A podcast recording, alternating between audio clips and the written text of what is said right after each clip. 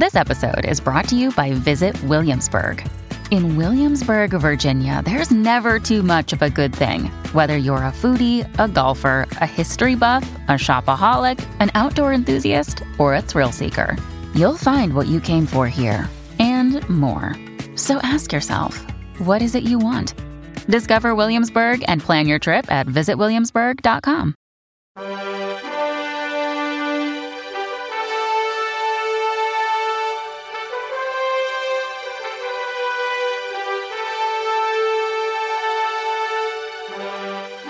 welcome to Lighthouse Faith podcast, where we are moving forward in truth and love.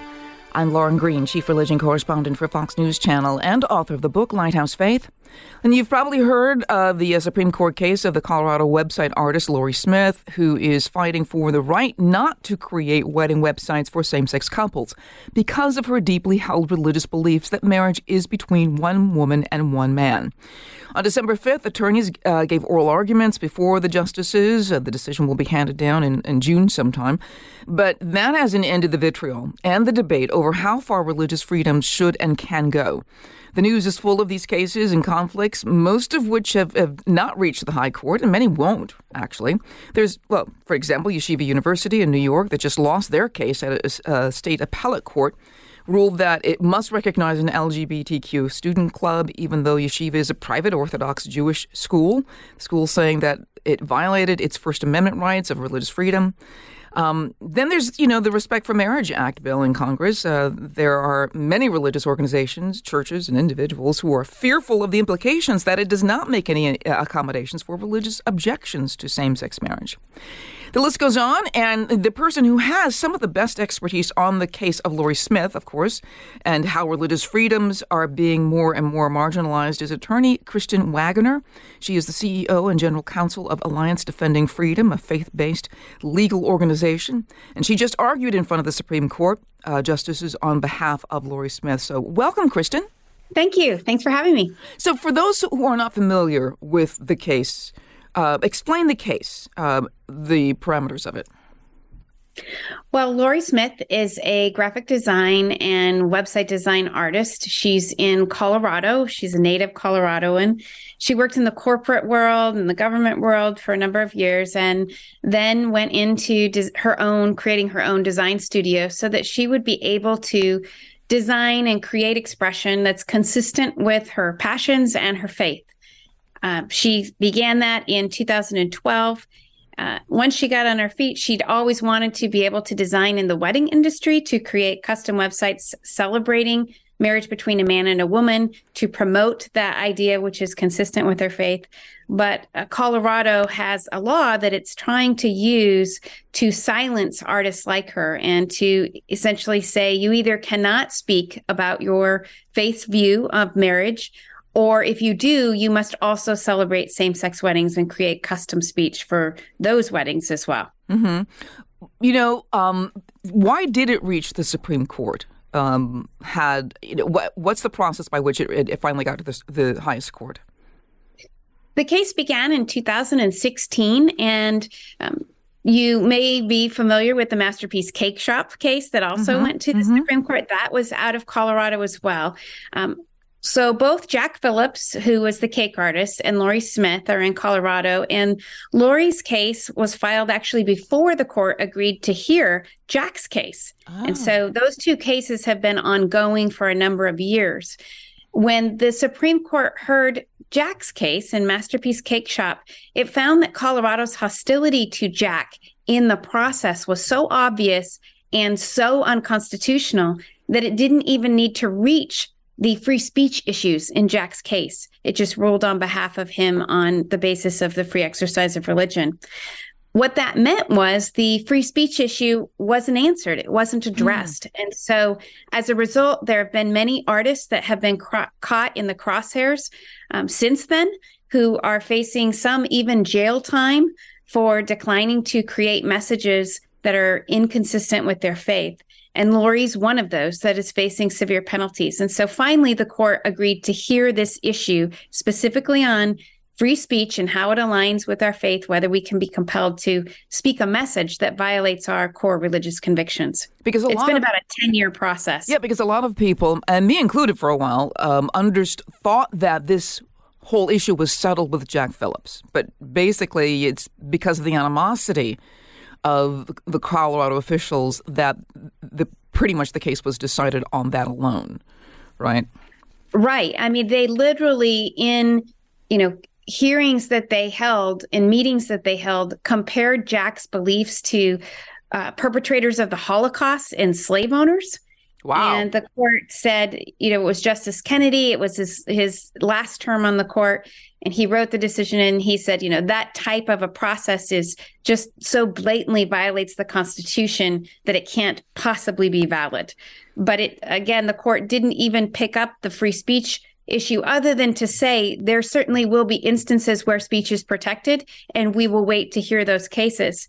And as a result, a number of artists who serve everyone, including those who identify as LGBT, have are just unable to create certain messages and it's about what the message is not who the person is that's mm-hmm. requesting what is up with the uh, colorado civil rights commission what are, are they worse than any other are they? I shouldn't say worse. Are they a little bit more vehement um, and uh, than any other kind of civil rights or human rights commission in the country, or is there something particular about Colorado that's that's working in um, in, in here?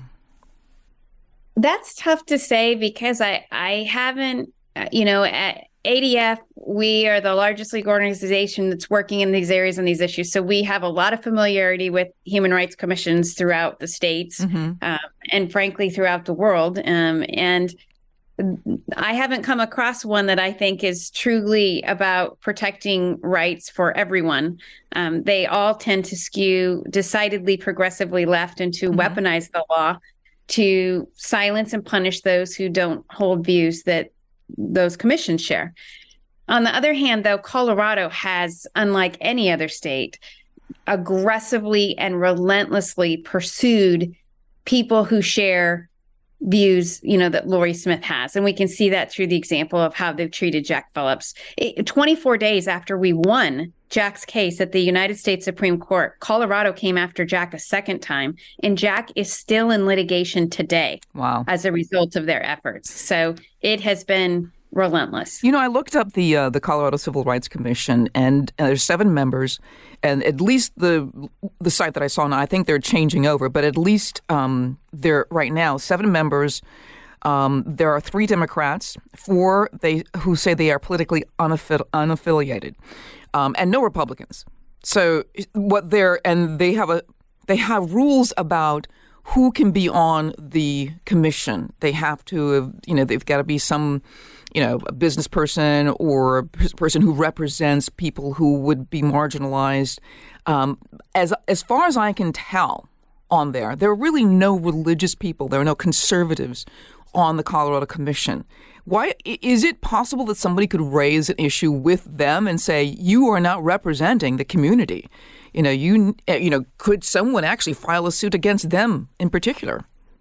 Jack's case was against the individual members of the commission. Their, you know, legal technicalities require that. There are certain reasons. And so they can raise suits against individual commissioners when constitutional rights are violated. Mm-hmm. But the rules for how commissions are appointed vary state by state. And a lot of it has to do, again, with who we elect in the office, in the executive office um, as governor. And I think we would be remiss to simply tag the commission with the hostility that Colorado has because in Lorie's case, for example, it has been exclusively the attorney general um, and you know and the state officials uh, along with the commission that are just doggedly pursuing this and trying to crush the conscience of anyone who lives in the state and happens to disagree with this uh, the belief that you know marriage is essentially open to all kinds of views and that you're not able to articulate your view you know if you have a, a view that's based mm-hmm. in faith well, you know, this was, I mean, and this, I'm going to get to that in a second, but this was also a preemptive case, right? I mean, 303 Creative, which is Lorie Smith's um, web uh, company, she's, she's never actually turned down an actual same sex couple, right? Well, there's some nuances to that as well. She has had requests uh, for same sex wedding websites. And mm-hmm. uh, the, the, irony in it is that, um, you know, she had a front row seat to watching Jack Phillips get persecuted, mm-hmm. really. I mean, mm-hmm. it, it, took him two years to just get through the administrative process and six years to get to the Supreme Court. He's on his 10th year of litigation. So, um, our justice system allows people to challenge laws that are unjust without having to risk the criminal and civil penalties of violating those laws. And that's what Lorie did here. Um, that's something that's a hallmark of civil rights litigation and certainly in the civil rights era.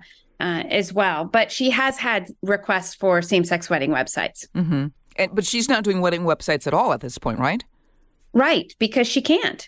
Um, Colorado, for the last, I mean, this case has gone on since 2016. Colorado has openly said in its briefs into the court, she, quote, was using religion to perpetuate, you know, uh, essentially a illegal activity. And they've told her if you engage in creating websites that is consistent with your view on marriage, then you must also share and create custom speech celebrating a different view or you're breaking the law. Um, from what the justices asked you during the um, arguments, how do you think they're leaning?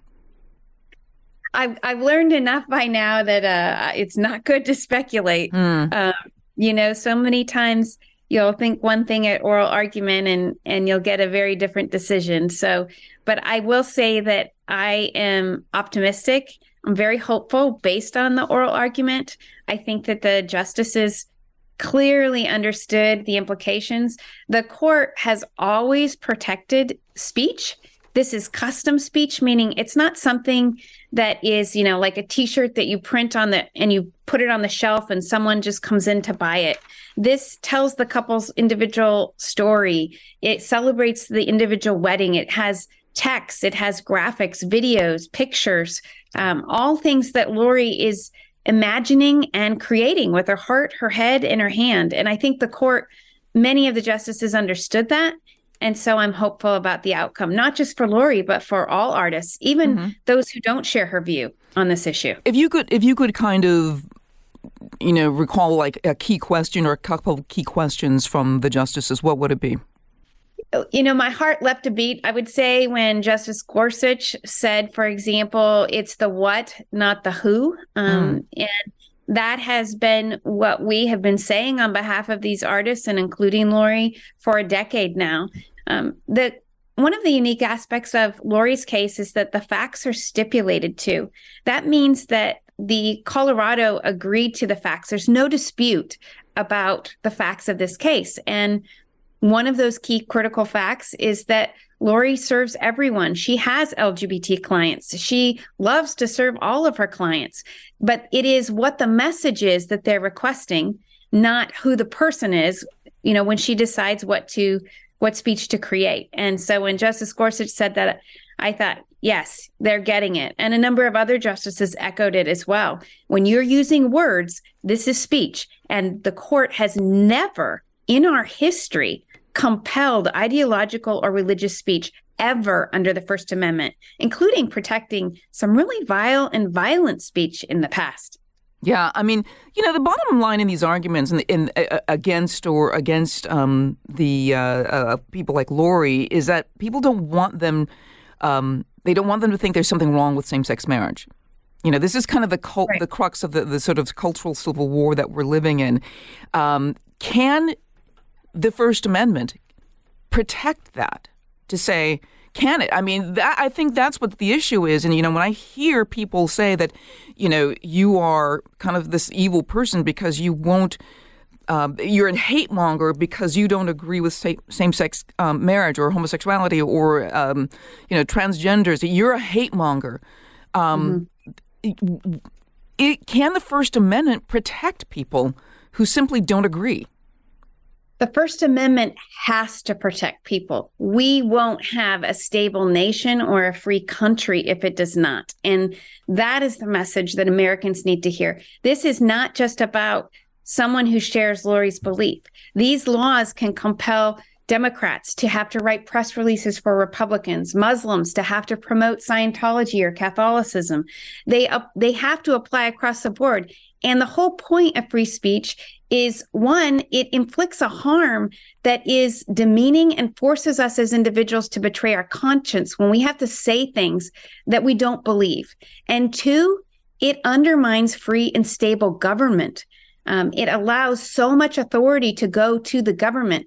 It's one thing for the market to respond. The answer is more speech if you disagree with something you hear. Mm-hmm. It's not to penalize and jail people using the power of government to silence them, because at some point, that same government can silence any one of us and, and, and crush the conscience of any one of us. This leads to authoritarianism, and it is what has historically made our nation different. Yeah. That we protect speech we don't like. Um, let, we're going to take a break right now on uh, Lighthouse Faith podcast, talking with Kristen Waggoner, who is um, an attorney, uh, the CEO of, of Alliance Defending Freedom. We will be right back. Hey, folks, it's your man, Keyshawn Johnson, here to talk about Angie, formerly known as Angie's List, your go to home services. Marketplace for getting all your jobs done well. Now, you might be wondering, what exactly is Angie? Well, let me tell you, it's the nation's largest home services marketplace, connecting over 150 million homeowners with skilled professionals to tackle any project, big or small. As a homeowner myself, I always have things I want to work on for my house, whether it's general home renovations or fun projects like putting in a pool. With over 200,000 pros in their network, Angie makes it a breeze to research, compare, and hire pros, ensuring every job is done well. Whether you're fixing a leaky faucet or planning a full kitchen renovation, Angie's got your back. And get this, folks. Angie's pros aren't just any old contractors. They're your neighbors, often running small businesses right in your community. Plus, they've been rated and reviewed by others in your area. So you know you're getting quality service. So why stress over home projects when you can turn to Angie? From finding the best price to scheduling a pro at your convenience, Angie's got you covered every step of the way. So get started today at Angie.com. That's Angie.com or download the app today to get started on getting all your jobs done. That's Angie, your trusted ally in home services. Okay, we're right back with Kristen Waggoner here on Lighthouse Faith Podcast, talking about the case that's before the Supreme Court right now, the case of uh, 303 Creative, which is uh, Lorie Smith's case. She is a, um, a graphic artist who has a, a creates websites, but she has filed this case because she wants to create wedding websites, but because of her deeply held religious beliefs, she cannot do it for same-sex couples. And this is this is has been a problem with Colorado's uh, Civil Rights Commission. They have vehemently gone after artists like her and Jack Phillips, the cake baker. But you know, Kristen, one of the things that it, it just just reading over some of these stories, um, and I mentioned Yeshiva University. Um, in the introduction, and it I was very surprised that the appellate court in, in New York um, sided against yeshiva. I mean, it's an Orthodox Jewish university, and we're not talking about, you know, reform or anything like that. And they basically said you have to have have to recognize an LGBTQ student um, uh, pride um, club. Um, what does that say about what's going on in the world today? About if you can't if that rises to the, the level of taking it to court? Well, it's deeply disturbing. Um, again, I think we see a trend of growing hostility toward people of faith who don't agree that, you know, sex is changeable, that biology, you know, those who are suggesting biology doesn't matter. Um, we are caught in the crosshairs. And in that process, though, I think it underscores the importance of playing the long game. This isn't just about us. It's not about whether we can be culturally popular in the moment. It is about future generations as well. And so when you look at cases like Lorie's, for example, um, you know, this issue has been ongoing for more than 10 years.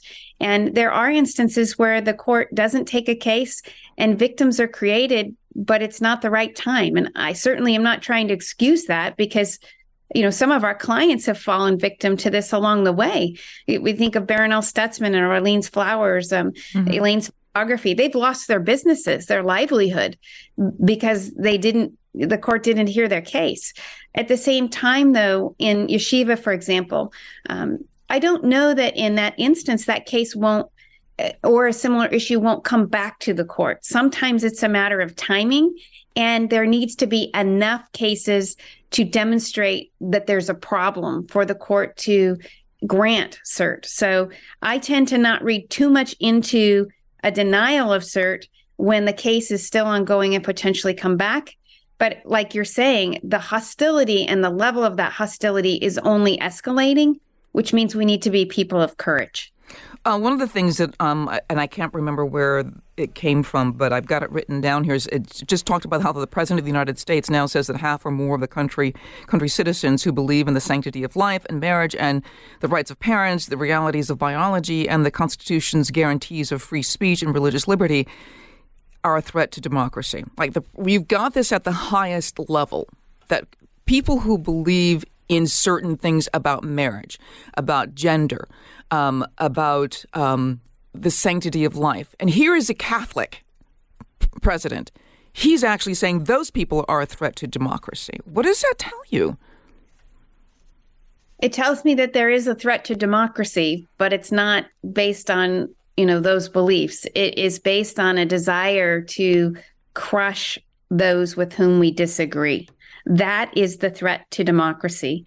The answer is to engage to go into the public square to pursue the free and fearless reasoning to pursue truth. And free speech allows us to do that and when you're trying to silence and censor those with whom you disagree, that's marked by fear. And that's government totalitarianism and something we should all worry about. Something we have an entire international team and they work around the world. And, and the mm-hmm. leader of that said to me, uh, about a month ago. He said, "You know what's what's so telling about this is you can look around the world at their constitutions. Many nations have constitutions and written guarantees in their documents, like the First Amendment. They have those, but government officials and judges." Have basically gutted those provisions so that the United States is the last nation in the Western world that protects speech and we have to we have to press forward with that and insist on it even when we're called a threat to democracy. It's wrong and the real threat is taking away the constitutional rights of others and not recognizing that cultural winds shift. And president biden better be aware of that too in this era. You know um, the civil rights laws in this country were created to make sure that people who are in the margins of this country are protected and um, it, it, it means that you know racism and, and things you know housing laws and all of those kinds of things that many people of color and I am a people person of color um, have benefited from, um, but the civil rights laws seem to have taken a very far left turn. And I'm wondering if you see the civil rights law becoming a tool of sort of leftist fascism in this country. Oh, it's the primary tool. Uh, I mean, it is it is the tool that they are using not just at, at the federal level. Um, you know, they're they're imposing laws, regulations, and policies that essentially enshrine sexual orientation and gender identity as a protected class. They're suggesting that that's akin to race, and then they are silencing and punishing anyone who seeks to express a view that human sexuality matters in terms of a belief that you know there's male and female or that believes that marriage should be between a man and a woman. So they're misusing laws that were put in place with initially a noble purpose in the civil rights era and twisting them to essentially be unrecognizable. There are many things uh, uh, i mean there are a lot of objections and they uh, to the case of Lorie Smith and her believes that marriage is between a man and a woman, and because she creates things, um, and that she shouldn't be compelled to, you know, give messages that violate her her religious beliefs. But one um, person said, you know. Um, says, what about a conservative Christian restaurateur who claims that their food is an expression of their most sincere religious values and therefore must not be served to gay customers? I think it's ridiculous, but you're the, attorney. How would you actually come back against that? Well, I appreciate you asking that because it is just an attempt to avoid what the issues are in this case. Um, that's illegal, and it will be illegal no matter how the Supreme Court rules in this case. Um, there's again, it's about what the message is, not who the person is. We're talking about custom creation of speech, not denying service. And the the hypothetical that you mentioned is about denying service. It's illegal to do that, and it will always be illegal to do that. You know, um, and also Justice Elena uh, Kagan, um, she she said during oral arguments in the Masterpiece Cakeshop case she says if cake bakers qualify as artists who can defy civil rights laws, then what about jewelers and hairstylists or makeup artists? Uh, again, what would your answer be to that? Generally, in nearly all of those cases, there wouldn't even be a speech claim. So, um, you know, it, when you walk into a grocery store and you're buying a cake, that's not speech. That's not protected under the First Amendment. And certainly, um, you can't deny someone access to goods and services because of who they are. It's about whether you're being forced to create a message that violates their conviction. So it's very different, for example, if you're Jack Phillips and you're being asked to create a one of a kind custom cake that celebrates a wedding. And you know, he sketches, sculpts, hand paints cakes. He'll do hiking scenarios, different things that highlight the couple's personalities. But designing a custom wedding cake is very different than you know simply being a cake baker and and there's no speech involved in that and the same thing is true for all those other examples and justice kavanaugh at the supreme court in the oral argument recognized that as well um, none hardly any of those scenarios would ever involve creating custom speech that has an objectionable message in it. And and that's a critical component too is is the objection to the message or the person. If it's to the person it's illegal and it will continue to be illegal. You know one of the things i also mentioned was the um, um, the respect for marriage act um, and a lot of objections from the churches and religious people and organizations uh, that there is no accommodation in this uh, for people and organizations that do not believe uh, marriages between um, same-sex couples, but only between a man and a woman. Um, what's ha- what's going to happen with that? Do you think? Um, as people, I I would imagine people would challenge this at some point. Well, first, I would say I think it is absolutely horrifying that as many Republican members in the Senate crossed over on that. And it demonstrates where we are as people of faith who hold to traditional views on, on human sexuality that we can't even get rely on a, the Republican Party to, you know, understand the importance of marriage and the implications of this bill to people of faith. Um, there was so much misinformation and, frankly, deception that went out about what the bill did. It that bill does nothing to change the status of or the benefits afforded to same sex marriage following the court's same sex marriage decision. But what it does do is it endangers people of faith. It threatens individuals, businesses, and nonprofit organizations for merely trying to practice their own faith. And I think we will see the u- the bill used as a cudgel against those who simply are trying to speak and live consistent with what their faith teaches them on these issues. So, bottom line, um, Kristen, what is at stake here in Lorie's case? Um, we haven't, well, we won't get a, a ruling until June, but what, what really is at stake? What's at stake is whether Americans will remain free to express ideas, even if the government disagrees with those ideas. And what is also at stake is whether the Constitution will continue to protect against government coercion. This isn't just about Lorie.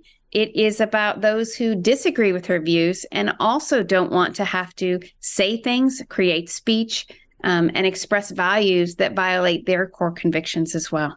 Wow.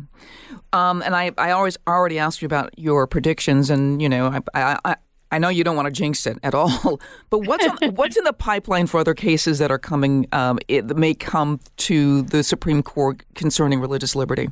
There are a number of cases that are, are going to be coming up. I think you're going to have the court will soon have to grapple with this issue of gender identity and whether, you know, Christian institutions have to essentially have men in the women's dorm rooms, um, whether men are going to be competing on women's sports teams.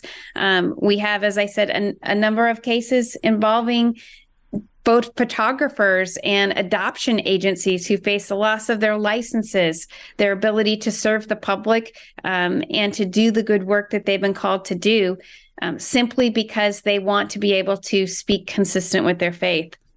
Wow, a lot. Of, and what can people do? I mean, what? I mean, you feel if people are listening to this and they just feel like you know, I, you know, I'm I'm at a loss. I don't know what to do um, in order to fight against these things um, because a lot of people are silent because they don't want to be a part of a lawsuit. Um, they don't want to be sued. Um, they want to keep their businesses.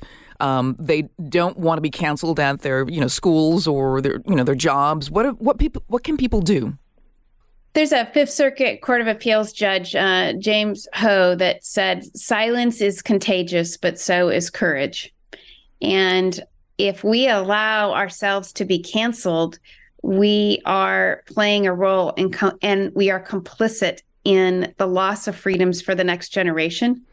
We cannot be complicit and we need to be able to speak freely, meaning we talk to our neighbors about the importance of these issues. We vote, we talk to our, we hold people accountable, we engage at the school board level, we say enough is enough, we insist on operating our businesses consistent with our faith.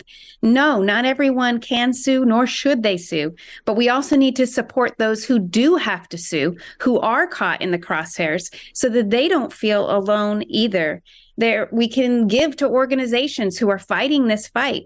We can write letters to our editor. There is no limit to the things that we can do to stand and advocate for the principles that this nation is founded on and that drives our faith and our right and enjoyment of loving our neighbor. That is loving our neighbor. Silence is not Ah, Kristen Waggoner, thank you so much. Kristen Waggoner, she is a CEO and General Counsel of Alliance Defending Freedom, the faith based legal organizations defending religious freedom in this country and around the world. I want to thank you so much for being on Lighthouse Faith podcast. Thank you for having me. That's great. And thank you also for listening. I'm Lauren Green. Have a blessed day. The Will Cain Show is now dropping five episodes a week. Join Fox and Friends weekend host Will Cain as he tackles the latest headlines from his unique perspective, along with thought provoking interviews with leading figures and live calls from viewers and listeners. Listen wherever you download your favorite podcasts. Listen to the show ad free on Fox News Podcast Plus, on Apple Podcast, Amazon Music with your Prime membership, or subscribe wherever you get your podcasts.